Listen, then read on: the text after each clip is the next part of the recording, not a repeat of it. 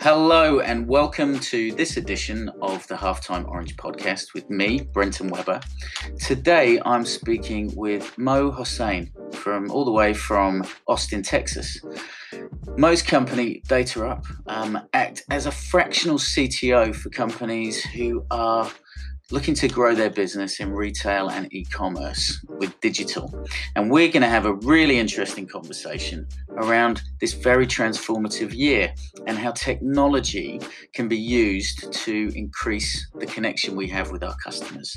We're going to be debating on whether or not Amazon is within reach. I personally think there's lots of lessons to be learned from them, and so does Mo, just whether or not you can achieve them let's explore further and let me introduce you to Mo.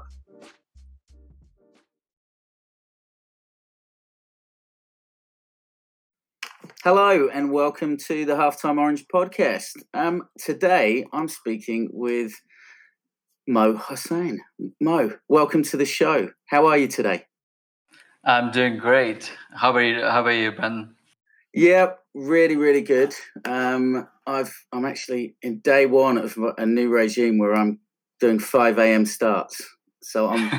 it's like quite early in the morning now, but it feels like it's much uh, later in the day. But it's been a really productive day. It's been quite revolutionary, actually. Yeah. Oh, that's good. Is is that because of your baby, or is it just work?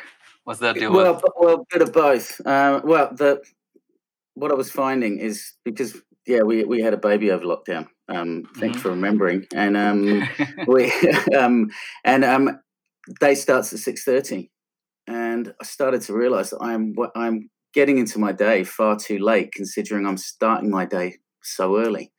So mm-hmm. I've got mm-hmm. school drop offs to do, and then driving through traffic.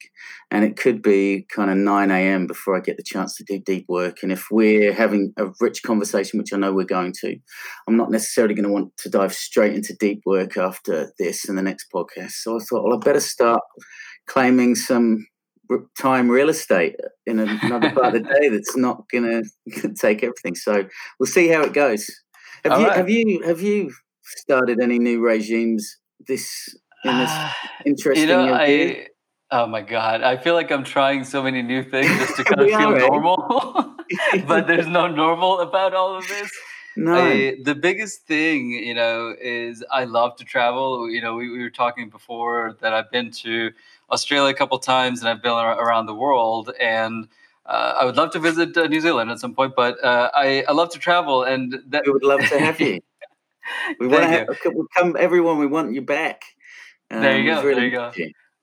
Yeah, but you know that's the things that that's my way of just kind of de-stressing and being out, meeting people, you know, socializing, and I can't do that. It's so frustrating because I'm just stuck at home, you know, in this apartment all day, and I'm not doing anything. I'm not really meeting many people just to kind of keep that physical distancing and all that kind of uh, things in mind.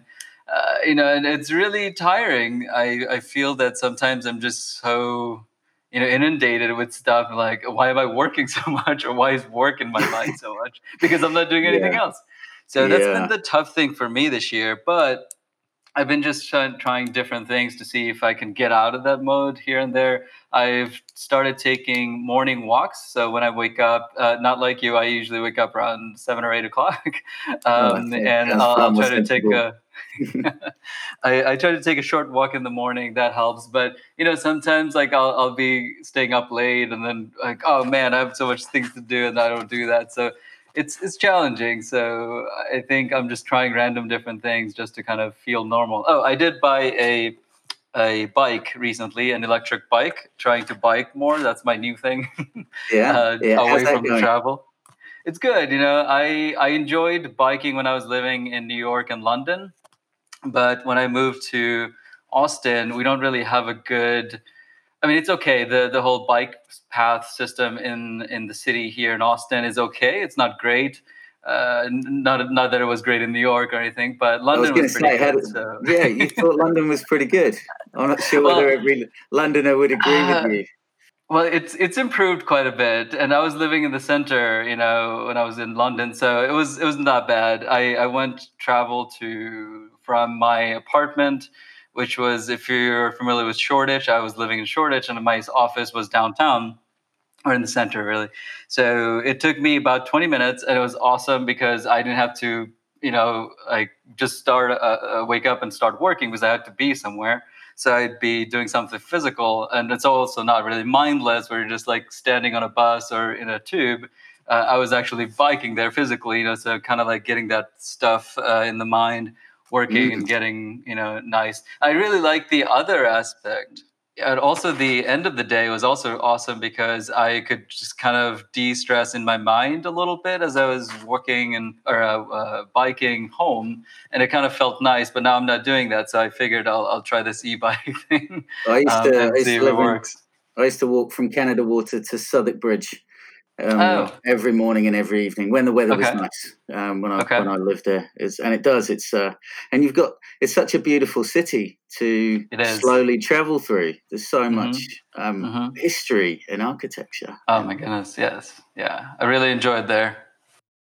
What we and and for we've spoken a little bit of, we've spoken a couple of times now but um, for the for our listeners who don't know you why don't you introduce yourself about who you are and how you got to where you are at the moment? You know it's such an interesting journey.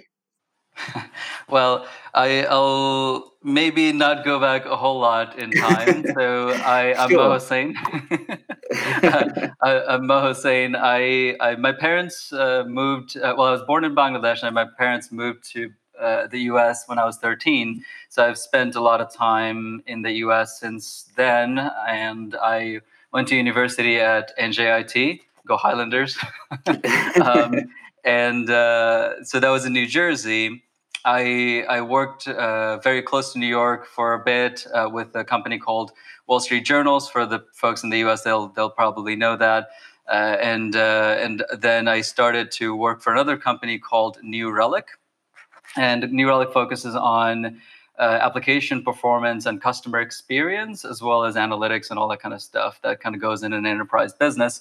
So I was working as a sales engineer at New Relic for several years, focusing on a lot of major enterprise companies in the US, in the media, technology, and some finance sector. And so I was doing that in New York for a while. I ended up getting an opportunity to go to London so we went over to London with New Relic, and that was awesome for a couple of years. And very recently, I actually started my company called Data Up, uh, which is this year. So that was February of this year. Started Data Up, and uh, it's been an interesting journey this year, just to uh, start say, a new company. a, a, a cracking uh, year to go out. it's, it's been, how has this year treated you? Uh, it's it's been an interesting journey for sure. I, I feel like I'm gonna keep saying that over and over, but it's overall great because it is it you know in a in a way I'm starting a whole new journey for myself. I, this is my first entrepreneurial experience, and I'm meeting with so many amazing people like you, obviously, and uh, you know many other people around the states and even internationally.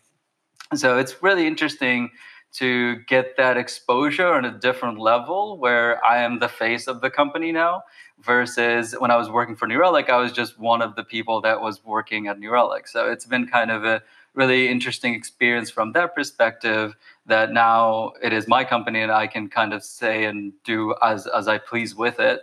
Um, but in terms of sort of getting in front of the clients and, uh, and meeting them and all that kind of stuff, uh, it's not happening so much. So I think out of all my clients, I've probably met only two uh, three. Well, I, I met another person one more time, but I, everyone, everyone else I've been working with all have been remote, and it's been really mm. strange mm. yeah. because before, uh, before this, when I was working for New Relic, I would meet clients all the time. You know, I would go to all over different cities in Europe when I was living in London. Same thing in the U.S. So now it's just like, hey, you know, I know you. I haven't really met you, but we're working together. Mm, yeah, the yeah, barriers, the barriers of geography have just mm-hmm. disappeared yeah. overnight. It has. Yeah, yeah. It's it's good and bad, uh, honestly. But I think mm, I think overall that I, I really like that human aspect of uh, you know of life and business, and I like to be in front of people, but at the same time, you know, like technology is makes us closer. I mean, you're on the other side of the world from me, so well, we, it's we were pretty, talking about that cool. right at the beginning, weren't we? Because we'd spoken before on the or, or, just with audio, and this was the first time that we'd seen each other, and already there was a there was a better connection, and it was yeah. it, it, it mm-hmm. dawned on me really that's what technology is I think the good guys in technology are coming to the fore this year because the good guys in technology are all about using technology to release us and to give us freedom and to increase human connection. Whereas the bad guys in technology are all about just stealing our dopamine for, you know, for their own nefarious advertising ways. Let's put it that way. Let's put it that way. Um, so yeah, well, um, just to go back for a moment, by the way, to your this year, interesting year to become an entrepreneur. Um, Halftime Orange is my first entrepreneurial band, and I, I, met somebody who gave me a really cool insight this year about why we get into entrepreneurship, especially those that have been through the corporate sector. And, and I'm wondering where you fall on this. I, how much of what you're planning on doing with Data Up is to mimic what you've seen in the corporate world? You know, how do you want to do you want to run the company like that or is part of the reason you've done this is because you know that there are there are better ways of doing things. Well i think my motivation is different than maybe other people. So i started to think about entrepreneurship i would say ah, maybe five eight years ago probably at least because it was one of those things that i see as a way for me to reach other potentials so not only can I run a company, for example, you know, if I can do it, that'll yeah. be proving something to myself. Yes. But also that will give me an opportunity to kind of reach other other areas that I'm potentially not able to right now. So one of my sort of thinking is hopefully i can do things really well with data up for the next you know five ten years and it gets to a point where i have people that can work for me to do everything that needs to be done for data up right? So when that happens i'm kind of you know outside of the picture of data up you know i'm still the face of it that's fine but i'm not doing so much work so then i can focus on other other ideas that i have. And one of the things that i would really like to do you know in the 10 15 year um, range would be to do work on a nonprofit for third world countries. So I obviously, as I mentioned, I come from Bangladesh, and I've just seen so much happening in Bangladesh and many many other third world countries that I've visited, and there are so many smart people, you know, that are in those countries that just never get opportunities to do whatever that they want to do. Right? They may have ideas, but maybe they don't have the the money or uh, the you know the opportunity, the you know the resources, whatever it might be. So and, ultimately, and now, just even not having the geographic. I mean, that yeah. is one real positive about this mm-hmm. year's geographic mm-hmm. borders. Yeah, absolutely. Mm-hmm. mm-hmm. Mm. So I I would like to focus on a nonprofit in the in the long term future for for myself to work in either Bangladesh or as a, as a whole globally uh, to to help the the the I, I keep saying kids, but the the people that come out of um, of a college, you know, their their college or whatever other institution, you know. So, so I think there are so many really smart people that just don't really get the opportunity where they can really create something awesome, you know, and it it would be amazing for people with the world to be able to experience that. Yeah, I think you're right. We, we um, I'll shout a bit of a shout out to a company I came I stumbled across earlier in the year, a company called iWorker. Um, and based by two, uh, started by two backpackers, I believe, um, mm-hmm. who now reside in Vancouver. And on their travels, they were finding such talent, such underused, unutilized um, experience, um, enthusiasm as well as talent. Mm-hmm. And so mm-hmm. they thought, how can we connect um, those companies that maybe are struggling to afford to grow with local teams building, um, but give those companies a chance to pay above the local rate, but be mm-hmm. able to access um, virtual team members. Um, much much like um, virtual PAs have been doing for for a longer time, but this company is linking up developers and accountants, and it's it's a really it's a really great model. Um, it really is. So, what was yeah, the company I work, again? iWorker. iWorka, yeah, uh, that's interesting. I haven't heard of them. I'll check into them. There are various other companies that I've been uh, exploring lately. Uh, there's Upwork. I'm sure you've, you've experienced before. Upwork.com. There's also uh, the new one that I've I've run into in the last month or two would be FreeUp.net. I think it is, and then of course Fiverr. But um, Fiverr is kind of an interesting, uh, interesting one. Upwork seems to be pretty, pretty good in, in my experience, and FreeUp's pretty good as well. So there, there are a lot of these kinds of platforms. There are, and, up, and is, I would imagine awesome. this. Yeah, and this year I would imagine there's more that we are yet to even hear of. Um, this must be a, a massive growth uh, um, mm-hmm, area. Mm-hmm. Um, yeah. So, so what with with um, data up and this year, what everybody's business models have had to change, um, regardless of how old you are. And you starting in February, I mean, you would have you would have felt pretty sure of yourself, thinking what the next twelve months strategy might be. How how how quickly and and and how you know and how did you approach the the, the having to change with everybody's changing needs and working um, situations? Well, I think I wasn't fully sure how the strategy was going to be for me to begin with, uh, if I'm being honest. So I had an idea of like, this is what the business will be, but obviously that's changed over time as I'm trying to figure out how I fit into the market. So my main experience comes from the enterprise world and we're talking like million dollar billion dollar companies that i've worked with before that they do things in a very weird and you know giant scale way. So i've always worked with you know many people around me where now i my idea for data up was to help the small guys you know the small businesses that are out in the world.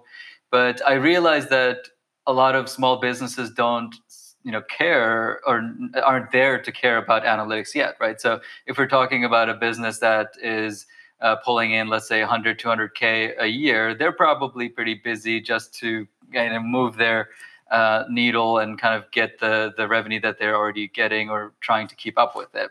Whereas as you have businesses growing into that 1 5 10 million uh, uh, space then they're starting to care a little more about analytics and the customer experience and all these kinds of st- stuff that isn't really all that important to or not not important but isn't something that's top of mind for small business owners so that's kind of what i realized because my intention was to help the small business owners when i started the it started data up but it turned into okay these people aren't really interested in my services so kind of like okay so then maybe i just go up further uh, into the um, into the space and go talk to a little bit more of a bigger size small business kind of thing. So right now I'm focusing a lot on the the million to 5 million, 10 million kind of uh, revenue companies at the moment and helping them understand their analytics and customer experience as a whole.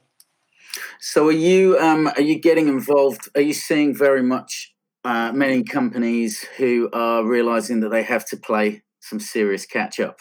Like I'm thinking, you know, from from some conversations I've had in the retail space, there were retailers without even a, a digital strategy or a website um, mm-hmm. that have lost. Mm-hmm. Hundreds of millions of dollars. Oh yeah, over this last year.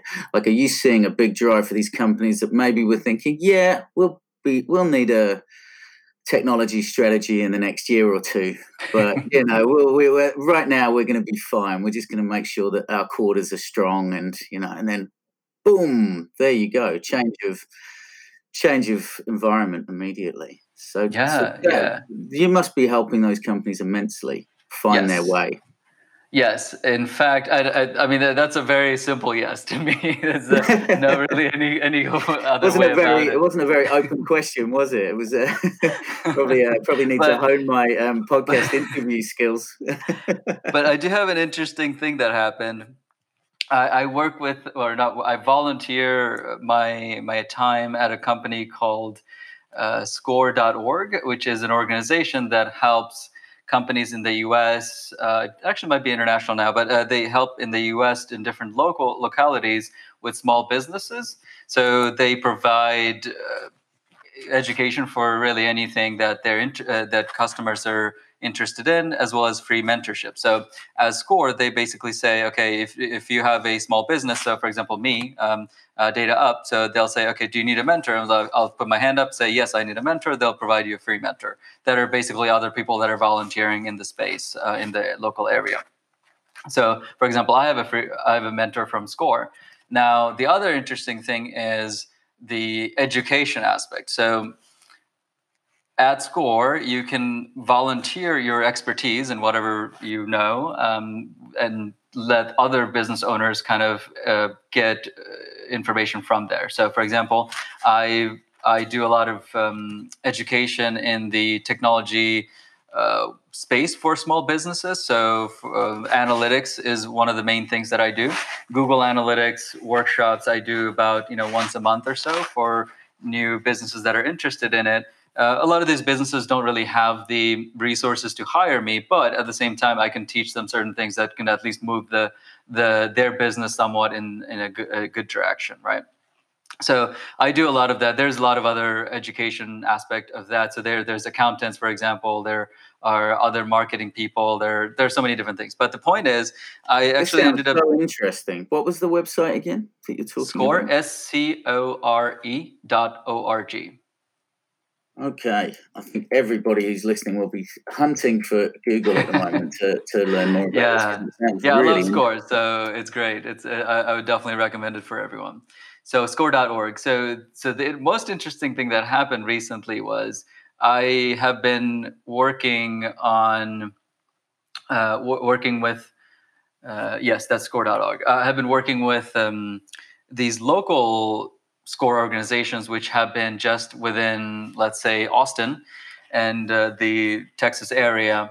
Now, last month, I had an opportunity to do a national workshop for SCORE, and I did a intro to Google Analytics workshop, and that just blew up. It just it was huge. It was uh, uh, four thousand people, over four thousand people signed up uh, for the session, and 16 over 1600 people joined the live session, and then obviously the the other people were uh, reviewing it later. But that just kind of goes to show how important the the space of analytics and kind of the whole online world is becoming because now businesses are scrambling to say, okay, well, I don't really have my online things figured out. You know, what is happening on with my customer experience and all this kinds of stuff. And obviously, Google Analytics is a is a way, a tool for people to understand that. So people are really trying to understand what is happening with my customer experience.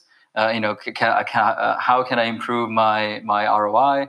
Uh, you know, can I do more of the advertising that I've been doing or other types of marketing that I've been doing, what's working better, that kind of thing with Google Analytics. So that just that just kind of shows that yes, the, the answer is very simply yes, that everyone's trying to figure out the online world. And even in the small business space, it's it's just a massive thing. Mm. So for those companies that are now kind of well, most companies will now be embracing this in some way, and it's certainly getting to know tuning in for webinars with wonderful people like yourself, trying to learn more. Let's say they're on that, um, they've started that journey now, they're starting to collect the analytics. I'm somebody that um, believes that analytics without the qualitative side of things can so often be misleading. Um, and and, and or, or even um, insight free in many ways. Like um, I have my own personal views about the NPS score, think it's got some value. I actually think it should be more inferred as opposed to asked. But it's the context of that question where the where the real value comes from. So so what's your advice to these companies that are starting down this journey? How they can enrich this new world of quantitative analytics with qualitative richness?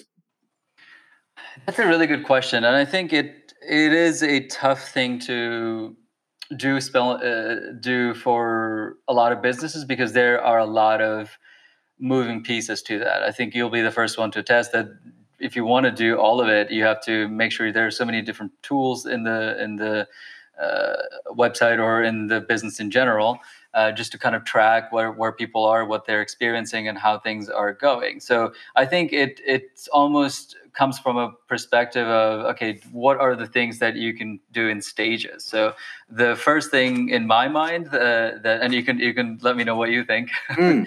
uh, I, the first thing that I would do for a company is to use a tool like Google Analytics to just understand the basics. Even though that is quantitative, that is a lot of times assumptions based on what is happening. I mean, numbers don't necessarily tell the truth. You know, it's very, uh, very sort of um, one-sided in a lot of cases. But at the, at the end of the day, numbers do tell you something. So if a company identify mm-hmm. pain point, they can really yes, be helpful yes. in helping to, to to narrow down where a pain mm-hmm. point might be lurking. Exactly. So that's sort of my starting point for when I'm working with companies is just go start somewhere, which a lot of times tends to be Google Analytics because even though you're not qualitatively understanding what the customer is experiencing, you're having a decent sense of what's happening, right? So if you're seeing that you're not getting any sales on your website and people are leaving your website right away as as they're coming in, well, maybe the there are problems with the website, right? So it could be so many different things that are that are uh, that need to be improved.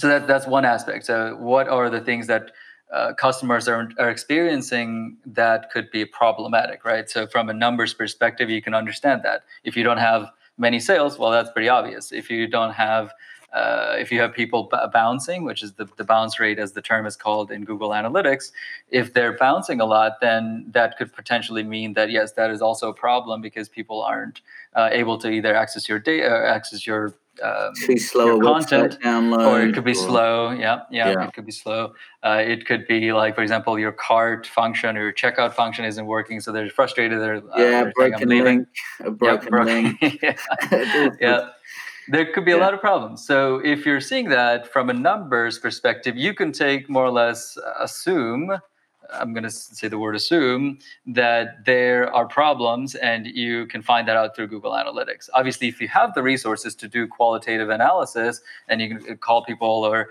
uh, or do forms that people can submit data to and they'll tell you what they're experiencing, that's great.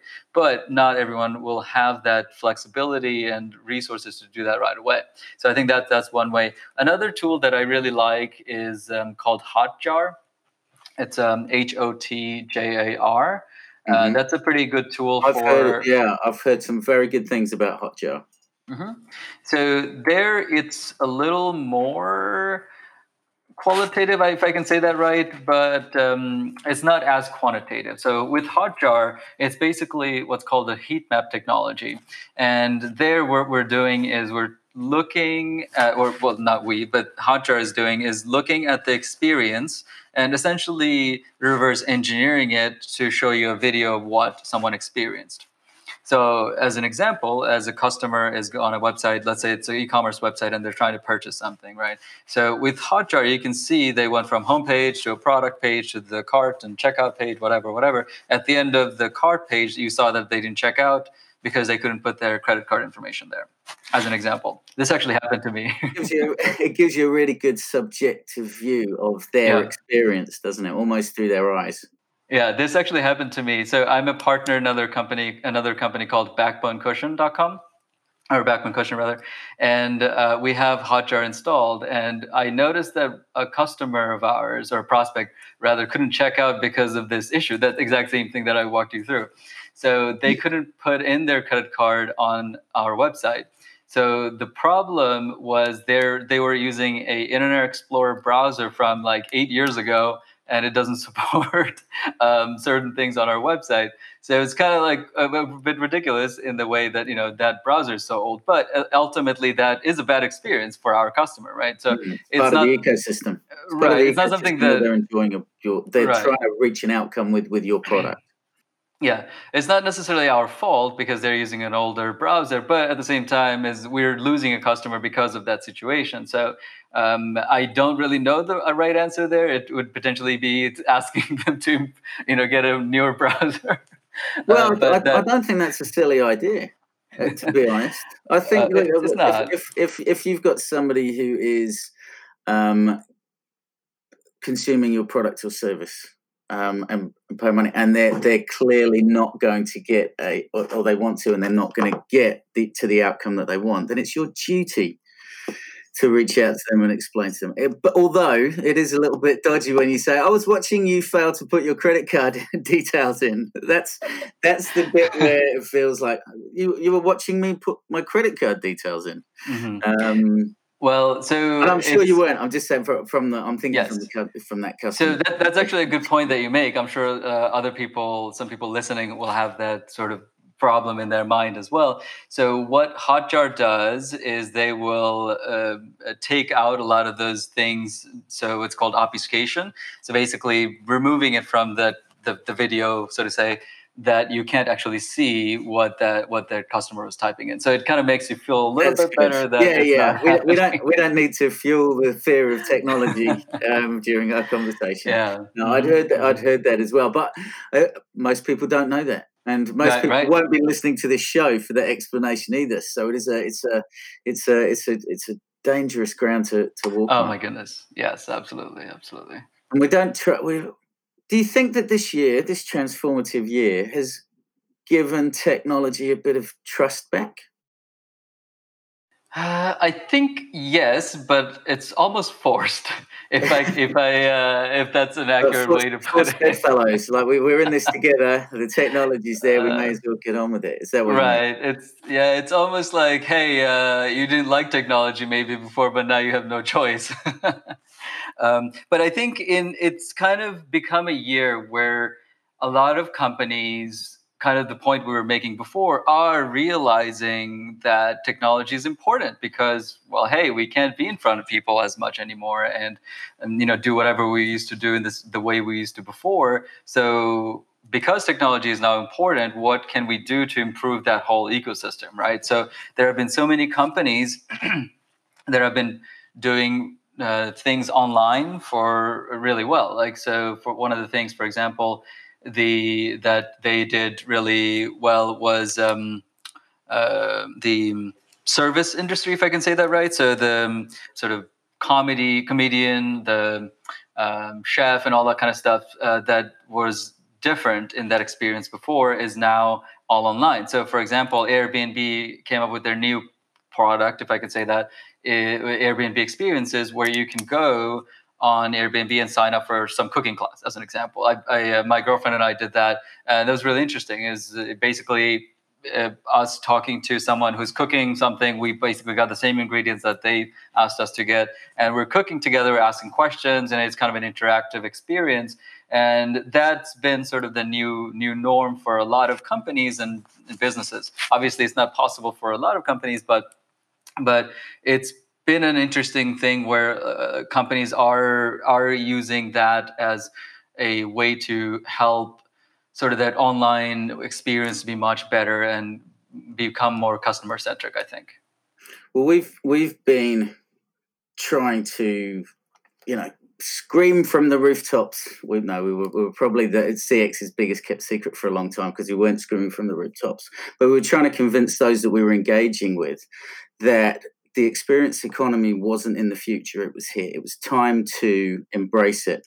And technology was really that way to do that mm-hmm. because it means that you can automate things that you can identify things that go wrong and automate those so that they never go wrong. You can do what we call proactive experience management where you know where uh, you, you start identifying the pain points getting rid of them and slowly improving the experience overall.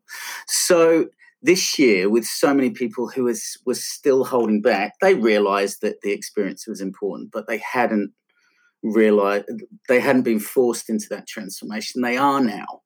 Well the reality is now that those same companies are i think we were talking about it in the green room that we're now what they we're five years ahead of where we should be with the amount of transformation that's been taking place. And we are now very much in the transformation economy.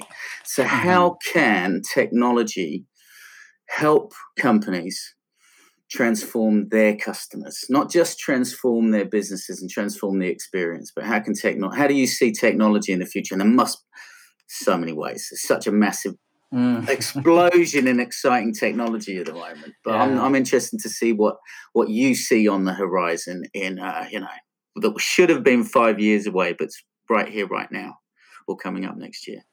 Mm. That's that's a really interesting question. I think the uh, from a from a customer perspective, when I shop in a lot of places, it's that disconnect that I have a lot of times that makes me feel not as valued as a customer, right? So let's say that I'll, I will buy a product and I, you know, I don't get an email from them for two days or, you know, I don't hear about when it's going to be, when my product's going to be shipped and this and that kind of thing. So that that's driven me to all, oftentimes buy my products and whatever I'm interested in Amazon because, as we all know, they're their sort of automation and everything that they do is so well, right? So as soon as I buy something, I'll get multiple emails saying, "Okay, this is this this is what's happening with it, whatever." So trackable, and, right? Um, you know exactly yeah, where you are at every stage of the process. Exactly, yeah. And then when it's shipped, I know it. When it's uh, in front of my door or uh, close to my door, I know it. When it's in front of me, I know it. It's it's kind of almost too much, but it's kind of one of those things that a lot of people need that, you know, and is is helpful to have information when you need it. Because if I know that I'm going to be going on vacation next week, then I want to have my product, uh, you know, potentially this week or the week after, so it's not sitting outside my door when uh, when I'm away on vacation. So those are kinds of things that are important. I think a lot of times that we're we're talking to these customers, uh, these um, companies that are potentially not so customer centric where things are happening in the background it's almost like magic and then okay you ordered something like it shows up two weeks later or do they, a week do you later. think, what percentage of companies do you realize uh, let me phrase this properly. How many companies do you think um, realize that their digital experience is really in competition with Amazon, the expectations that amazon create oh i think everyone do, you think you think, think the so. leaders of I, companies realize? I think there's. I oh, then why honestly, aren't they? Then why aren't they trying to match it? More? Because I I think it's what Amazon's done is super impressive. It's in order to do that, you just need so much money and so much, eh, so many developers or people to do it for you, right? So all those things are not something that's going to happen overnight. In the U.S., we have we have a lot of these companies that are so notoriously bad at customer service. Like I'll, I, I don't. Um, I actually got rid of AT and T. Uh, I don't know if you're familiar with AT and T in the U.S. We have a company that uh, has a bunch of different things, including mobile service and cable and all like whatever uh, different services. And when you call them, it's it's kind of like grinding teeth to get some information or fix the thing that you're having a problem with. It's it's not like that when you call Amazon, right? If you uh, have a chat with them, they're like, okay, yeah, that's our fault or whatever. We'll take care of it. It'll be done. You know, that that's it. And that that's done in five minutes or something where you're stuck on the phone with AT&T. I, I don't want to badmouth just AT&T, but there's so no, many companies no, no. Uh, that are like that. We're just like the customer experience is just so terrible over I, time. I totally, you're saying I totally that, agree with you on that. I totally agree with that. But what but I have, and I'm afraid I have to disagree with you because I'm worried that people listening will lose faith. Please I, do. Actually, I, I actually think that Amazon, if you, you say that there's a large number of people that realize, I think if they're really realized, they would be learning from Amazon because it's so easy to learn from the greatest. Mm-hmm.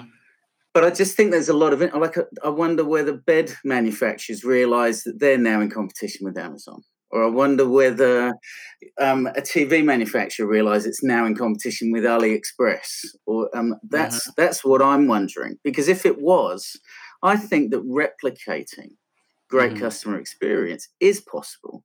It's not something I would say it's easier the smaller you are as well.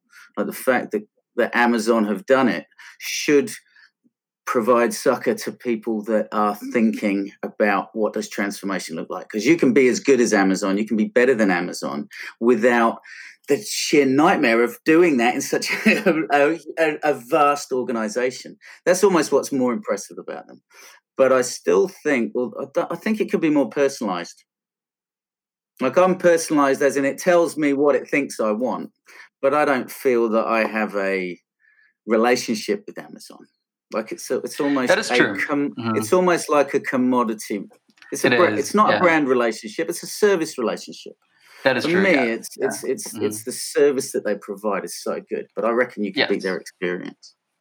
Yeah, you know, I it's an interesting thing. To me, I feel like or maybe maybe it's just my perspective on it. I feel like everyone realizes that Amazon, you know, does really well with their service, but maybe they don't have a way to do it, or maybe they're scared. I, I don't know exactly what it is. Maybe they don't um, value that customer centricity yet.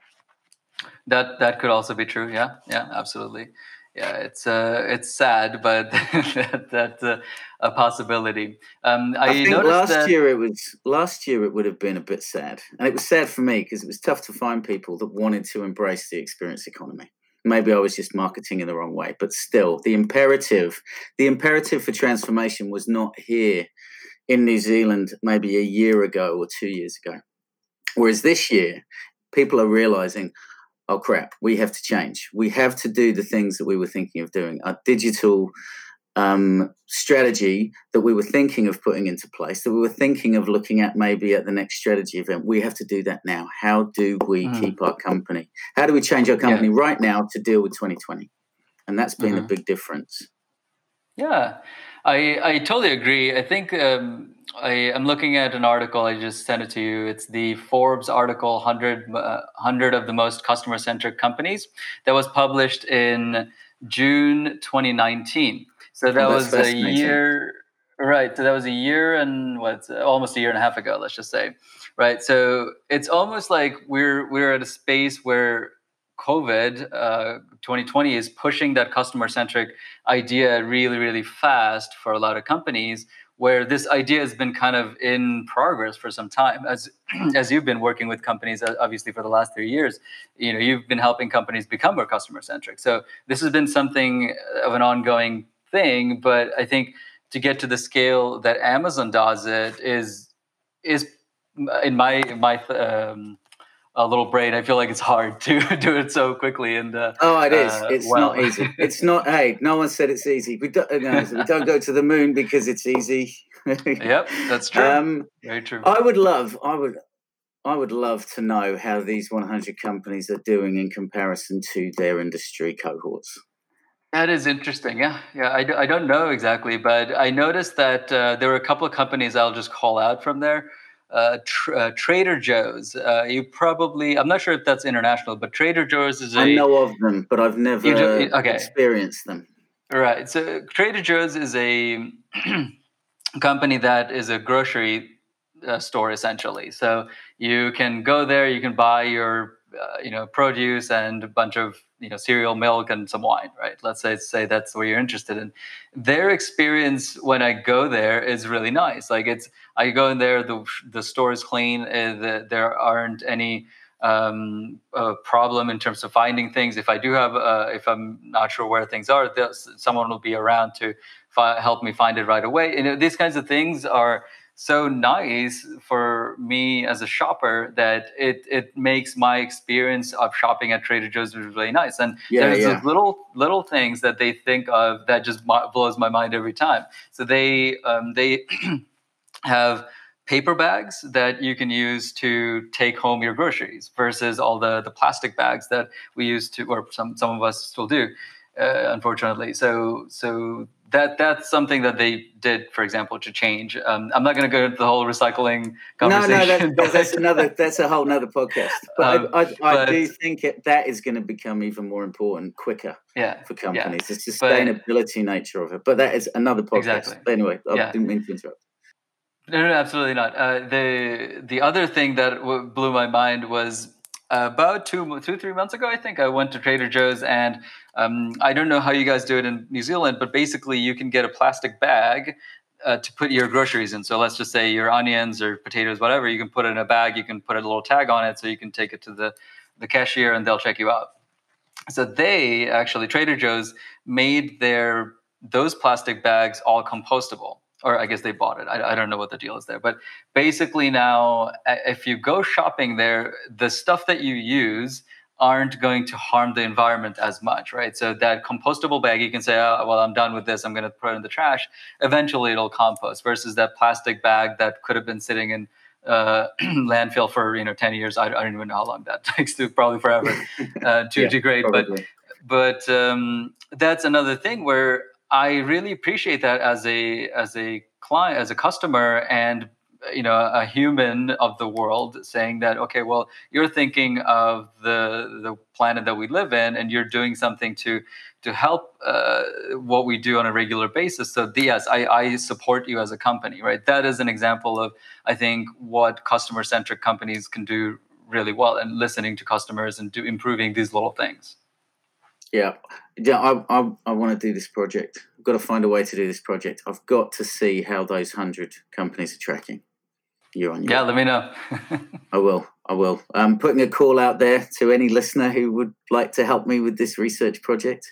Um, so yeah, we will we'll, we'll report back on a on a future podcast, and I'll, I'll let you know how how that goes. Because I bet that this year has proven that they are more um, resilient um, they are more open to change. They know where change makes mo- most sense. So when they're, you know, that word of the year, which horrible word, pivoting, um, has uh, has been, they've known where to pivot instead of s- spending time trying to work it out, trying to guess. So uh, yeah. Um, oh, we've we've I've, I've, just been given a contributor, so yeah, we will uh, we will definitely follow that up. Hey, uh, Mo, before we go, um, we talk about the the quant qual. Have you got some examples of when you've in your in your career some some you know the, the value of qual to the I think let me go back a step. I think there's a lot of customer insight professionals out there who, unfortunately, because of the tools that they have at their disposal, um, and because of potentially the structure of the company, uh, maybe they're siloed away, but they have no other idea about their customer other than the numbers. Um, just a tiny insight into those numbers all of a sudden gives the context that's required for understanding and for next steps to be taken. So, can you think of an example where you know the the value of qual combined with quant has proven to be so successful? Yeah, absolutely. I I was when I was working with New Relic, a lot of companies that I was working with, as I was saying, is was massive. So the, you know they had so many different metrics and so many different ways of kind of looking at the the data, or you know, so to say. So um, NPS score is obviously one of the, the ways to do it, and uh, there were also a lot of surveys that these companies were doing, and then trying to associate that with the with the quantitative aspect. So basically, if you're seeing a lot of this one thing, how does that relate to that qualitative nature, and does it actually make sense? Is it you know does it check out? Because a lot of times it may not. So um, so I think that that aspect is uh, is an important one. I don't have a lot of personal experience with a lot of the, uh, those companies doing that because I was mostly on the quantitative side, but I know that a lot of companies uh, have been doing that uh, kind of using that that qualitative uh, information with the quantitative information that I was um, providing to them. Mm. It's surprisingly how how what a small percentage it is actually, according to uh, a, a, recent Adobe study. Their mm. their study is out of the, the entire voice of customer community, and obviously they've only maybe they've done a few hundred companies or a 1000 mm-hmm. companies, but only eleven percent of companies that were spending money on a voice of customer platform were actually getting insights that were being spread throughout the company. Mm. Those and those, but the really cool thing is, get this: the eleven percent that did grow ten percent fa- sorry, ten times faster, so a thousand percent faster mm. than those companies that ignore the the richness that the qual can bring to the quant. Isn't that interesting? Mm-hmm. Oh, definitely. I mean, I, I, believe that if you can understand the qualitative aspect with the quantitative aspect, why not? Right? That that helps you kind of put the two pieces together and you know do much more improvement in terms of the customer experience. Brilliant. For those that want to get in contact with you and to explore DataUp, how, how should they um, how should they reach out to you, and who do you want to hear from? You know, what what what sort of conversations are you looking to have moving forward? Yeah, absolutely. So at Data DataUp, I focus on three different things. The first one being data analysis with um, with Google Analytics or similar re- real user monitoring kind of products. So New Relic is one of them, obviously. So if you are interested in figuring out more around how your users are using your website and how to improve that whole experience, I can uh, help th- uh, help you do that through Data Up. That's the the data analysis piece. I also do for select companies. I'll do technology strategy. So whether it's a startup or a company that's been in existence for a while and they need help with improving their technology stack, I help there as a fractional chief chief technology officer. And then if anyone listening needs help with New Relic consulting, I do that as well. So those are the three things that I do at Data Up. And if you're interested in getting in touch with me, that's uh, on my website. That's uh, dataup.tech. So that's D-A-T-A-U-P dot T-E-C-H, dataup.tech. And I'm also on LinkedIn under Mo Hossain, Data Up. Thanks so much, Mo. Um, we will put all of the details and any details that you'd like us to share with the audience in the show notes. Um, so, so once again, oh, by the way, I cannot wait to talk to you next year and find out how Data Up are going. I mean, we are all progressing at such a rate of knots at the moment. I'm not talking to anybody that had the same business 12 months ago. Um, oh goodness, so, yeah. Uh, so yeah, everything's changed. So I can't wait to see what changes are on the horizon for you and how and the success that Data Up and no doubt have ahead of them. So thanks again. Thank you. I, I appreciate uh, you talking to me today, Brenton, and hopefully maybe we can meet each other at some point in the next. Uh, Wouldn't that be great? okay, hey, promise on our live on air. Pro- promise. Yes. That, well, live on recorded air. that you, you, we will we will catch up if you come to New Zealand for sure. I will of make course, the same. I'll make the same promise if I'm in your world as well. Yes, cool. of course. Please. No worries. Thanks again. Thank you for your insight and the value that you brought to the audience today. Yes, thank you, Brenton. I'd like to take this opportunity to thank you for listening today. I hope you got some really solid value out of the conversation. If you did get some value, please consider subscribing using any of the links below. We are on all major podcast platforms. And feel free to reach out to me on LinkedIn or via our website www.halftimeorange.co.nz. Look forward to speaking with you next time.